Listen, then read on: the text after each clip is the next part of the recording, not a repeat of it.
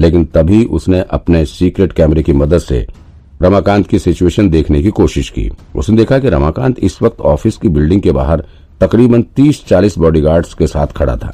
वो उन लोगों को कुछ समझा रहा था। विक्रांत को तुरंत पता लग गया कि रमाकांत इन सभी गार्ड्स को उसके पास ही भिड़ने के लिए भेज रहा है। विक्रांत शॉक्ड रह गया। उसे यकीन नहीं हो रहा था कि रमाकांत के पास इतने आदमियों की फौज है। ये क्या यहाँ कोई आर्मी चला रहा है क्या? रमाकांत के कहते ही ये सभी गार्ड्स तेज़ी से भागते हुए बिल्डिंग के बेसमेंट की तरफ़ भागने लगे। विक्रांत को पता था कि वो एक साथ इतने सारे लोगों का सामना नहीं कर सकता। भले ही वो लाइट जैमर की मदद से यहाँ पर अंधेरा करके इन लोगों का सामना थोड़ी देर तक कर सकता है, लेकिन इस वक्त उसका कंधा भी सही हालत में नहीं था। कंधे पर गोली लगने की वजह से इसमें असहाय दर्द हो रहा था, और उस दर्द के साथ वो तीस चालीस लोगों का सामना तो पता ही नहीं कर सकता। जैसे ही विक्रांत ने देखा कि ये लोग मेरी तरफ़ भागते हुए चले आ रहे हैं, वो तुरंत ही चलकर नैना के करीब चला गया। उसे लगा कि इस वक्त नितिन और नैना को बचाना ज़्यादा ज़रूरी है। वो नैना के करीब पहुँचा उसके कंधे पर अपना हाथ रख दिया। अंधेरा होने की वजह से नैना उसे देख नहीं पाई और उसे लगा कि शायद कोई उस पर अटैक करने जा रहा है। उसने बिना कुछ देखे ही अपना हाथ चला दिया। जैसे विक्रांत के गाल पर ज़ोर का चाटा पड़ गया। ओई, विक्रांत ने तुरंत ही यहाँ की लाइट्स ऑन कर दी। उजाला होते ही जैसे नैना के एहसास हुआ कि उसने विक्रांत को चाटा मारा, वो चौंक उठी। ओ, सॉरी। लाइट जलने से कमरे का पूरा दृश्य साफ़ साफ़ नज़र आने लगा। चारों तरफ़ सामान बिखरा पड़ा था और ज़मीन पर तकरीबन पंद्रह गार्ड्स घायल पड़े थे। कुछ बेहोश थे, कुछ अभी भी अपनी आँखें खोल दर्द से करा रहे थे। लेकिन किसी ने भी इतनी हिम्मत नहीं की कि वो अपने दम पर एक एक कदम भी चल सके।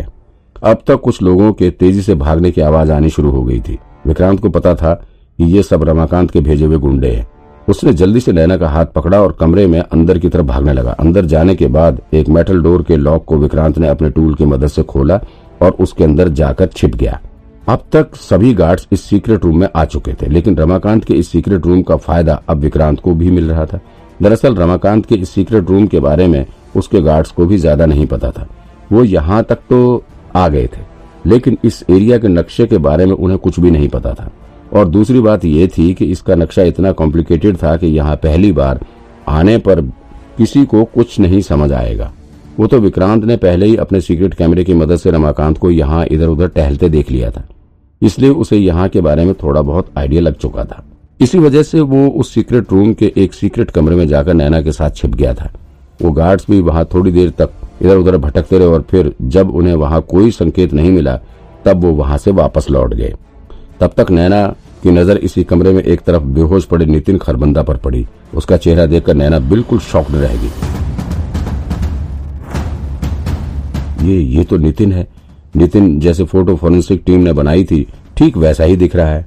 वो विक्रांत से कुछ कहती, इससे पहले ही विक्रांत ने उसकी तरफ़ देखते हुए कहा, नैना जल्दी से फ़ोन निकालो और ब्रांच पर फ़ोन करके यहाँ फोर्स बुलवाओ, वरना बहुत दिक्कत हो जाएगी। अगर ये रमाकांत यहाँ से भाग गया ना तो फिर हमारी मुश्किल और बढ़ जाएगी। हाँ हाँ मैं करती हूँ। नैना ने तुरंत ही अपना फ़ोन जेब से बाहर निकाला। वैसे नैना पहले ही देव और अमित को इन्फॉर्म करके आई थी। उन्हें यहाँ पहुँचने के लिए कह भी रखा था, लेकिन बिना किसी सर्च वारंट के उनका यहाँ तक पहुँचना मुश्किल है। यहाँ बिल्डिंग के बाहर रमाकांत के गार्ड्स की फौज खड़ी है और वो किसी भी कीमत पर बिना वारंट के पुलिस को अंदर नहीं आने देंगे। इसलिए नैना फिर से उन्हें फ़ोन करके यहाँ के सिचुएशन के बारे में बताना चाहती थी। जैसे उसने फ़ोन का लॉक खोलकर नंबर डायल करना शुरू किया, उसने देखा कि फ़ोन में नेटवर्क नहीं नेटवर्क पूरी तरह से गायब थे। मुझे लग रहा था कि रमाकांत ने ही नेटवर्क जाम करवाया। उसने यहाँ पर जैमर लगा रखा है। नैना ने आशंका ज़ाहिर करते हुए कहा, अब अब क्या होगा? हम तो यहाँ फंस गए। ओह, ये बात है। विक्रांत ने मुस्कुराते हुए कहा, अरे, परेशान मत हो। मैं हूँ ना। और मेरे होते हुए तुम्हें चिंता करने की ज़रूरत नहीं है। मैंने तुम्हें बताया था ना कि मैं मैजिक जानता हूँ। और फिर जादूगर विक्रांत ने अपनी जादू की छड़ी घुमाई और तुरंत ही नैना के फ़ोन में फुल नेटवर्क आ गया। नैना विक्रांत की तरफ़ हैरानी भरी नज़रों से देखने लगी। विक्रांत भी अपने होठ बुदबुदाते हुए ऐसा दिखाने की कोशिश कर रहा था कि मानो वो सच में कोई काला जादू जानता है। जल्दी करो, ये नेटवर्क कुछ ही देर तक रहेगा। विक्रांत नैना को जताना चाहता था कि ये काम बहुत मुश्किल है फिर भी वो कर रहा है। नैना ने तुरंत ही फ़ोन मिलाना शुरू कर दिया। नियम के अनुसार उसे सबसे पहले टीम हेड पुष्कर को इन्फॉर्म करना था। सो उसने सबसे पहले पुष्कर को ही फ़ोन मिलाया। इस वक्त पुष्कर गहरी नींद में सो रहा था। सो नैना का फ़ोन आने पर उसकी नींद खराब होगी। जब नैना ने उसे सारी सिचुएशन बताई तो उसने ये कहकर टालने की कोशिश की, मैं ऐसे तुम्हारे पर्सनल काम के लिए पूरी फोर्स नहीं भेज सकता। और तुम लोग किसकी अथॉरिटी से वहाँ पहुँचे? पुलिस सिर्फ़ सबूत मिलने पर ही जाएगी। तब जाकर नैना पुष्कर के पास वीडियो कॉल करके उसे खुद को और विक्रांत को फंसा हुआ दिखाया। वीडियो कॉल पर जब विक्रांत ने पुष्कर को देखा तो उसने साफ़ कह दिया, देखो पुष्कर, हम यहाँ फंसे हुए हैं और अगर हमें यहाँ कुछ हो जाता है तो उसके जिम्मेदार सिर्फ़ तुम होंगे। क्योंकि हमने तो अपनी ज़िम्मेदारी पूरी कर दी, हमने तुम्हें सूचना दे दी है। अब तुम देख लो तुम्हें क्या करना है। अपनी नौकरी प्यारी है कि नहीं तुम्हें? नैना की इतना कहते ही, पुष्कर को भी मामले की गंभीरता समझ में आ गई। वो तुरंत नींद से उठकर खड़ा हो गया और सीनियर ऑफिसर्स को घटना की जानकारी देते हुए बैकअप के लिए फोर्स का इंतज़ाम करने में लग गया। विक्रांत और पुष्कर में शुरू से ही नोकझोंक होती रही है और सच कहें तो विक्रांत के सनकपन से पुष्कर अभी तक डरता है। भले वो पद में विक्रांत से सीनियर ही क्यों नहीं है। दरअसल विक्रांत और पुष्कर ने लगभग एक साथ एक ही पोस्ट पर ज्वाइनिंग की थी, लेकिन पुष्कर एक नंबर का चापलूस है। और वो बड़े अधिकारियों के तलवे चाट चाट के बहुत कम समय में ही कई सारे प्रमोशन हासिल करता गया, जबकि विक्रांत अपने केयरलेस और सन की नेचर की वजह से जहाँ था वहीं रह गया। इसीलिए विक्रांत अब भी पुष्कर की जरा सी भी रिस्पेक्ट नहीं करता। रिस्पेक्ट तो दूर की बात है, यहाँ पुष्कर हमेशा खुद को विक्रांत के गुस्से से दूर रखने की कोशिश करता है। पुष्कर को फ़ोन करने के बाद नैना ने ब्यूरो चीफ अमृत अभिजात और deputy bureau chief Mitali Sinha को भी फ़ोन करके सारी सिचुएशन बताई। नैना ने उनसे अशोक को भी जल्द से जल्द अरेस्ट करने के लिए कहा। उन दोनों को जैसे ही ये खबर मिली, तुरंत ही वो बैकअप के लिए फोर्स का इंतज़ाम करने में लग गए। नैना ने उन्हें बिल्डिंग के बाहर ही रहने के लिए कहा था, क्योंकि अंदर आने पर उनके लिए काफ़ी खतरा हो सकता है।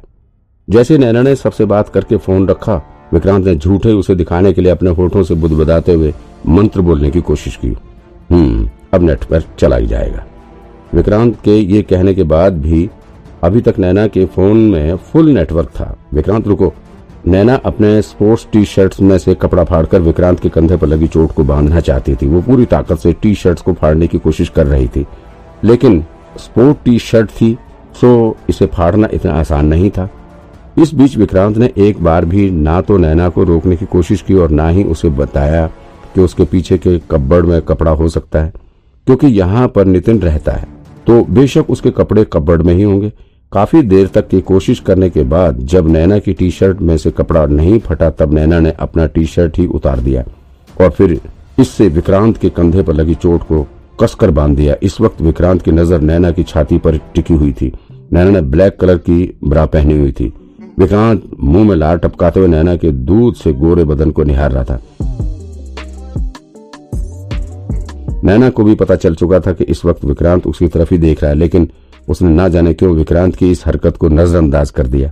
दोनों एक साथ वहाँ ज़मीन पर ही बैठकर बैकअप फोर्स के आने का इंतज़ार करने लग गए। तभी विक्रांत की नज़र वहाँ नितिन के पास गिरी खाली बंदूक पर पड़ी। विक्रांत ने जाकर उस बंदूक को हाथ में ले लिया। ये किसकी बंदूक है? नैना ने क्यूरियस होकर पूछा। वो सहरामी रमाकांत की है, और किसकी होगी? विक्रांत ने उत्तर दिया। ओ गॉड, क्या सच में तुम्हें रमाकांत ने किडनैप किया था? नैना ने चौंकते हुए पूछा। हम साले ने मुझ पर गोली चलाई है, छोड़ूँगा नहीं इसे। इतना कहते हुए विक्रांत बंदूक हाथ में लेकर खड़ा हो गया। फिर वो इस कमरे के दरवाजे की तरफ़ जाने लगा। ए, रुको, कहाँ जा रहे हो? नैना ने सवाल किया।